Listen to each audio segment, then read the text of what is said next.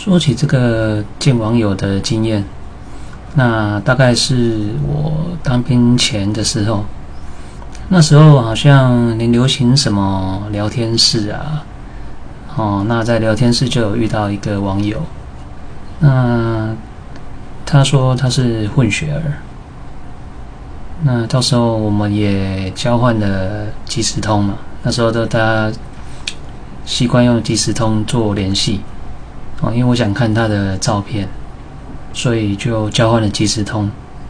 那他当时传给我的照片，看起来就是完全一个外国人的长相。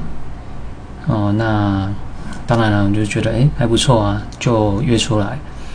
那当初我们是约在西门町的六号出六号出口了。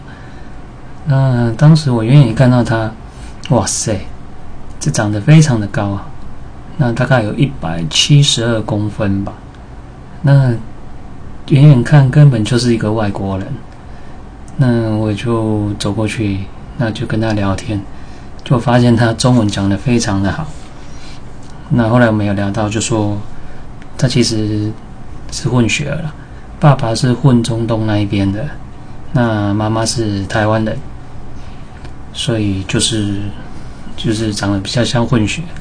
但是他的英文完全不行，你可以想象到一个完全像外国人的长相，但是英文完全不行这种感觉。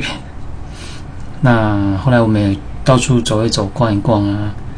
嗯，一开始我们以为下次就不会见面了，但是后来我也有多一直约他，后来我们最后也是交往了。那大概就是这样子了。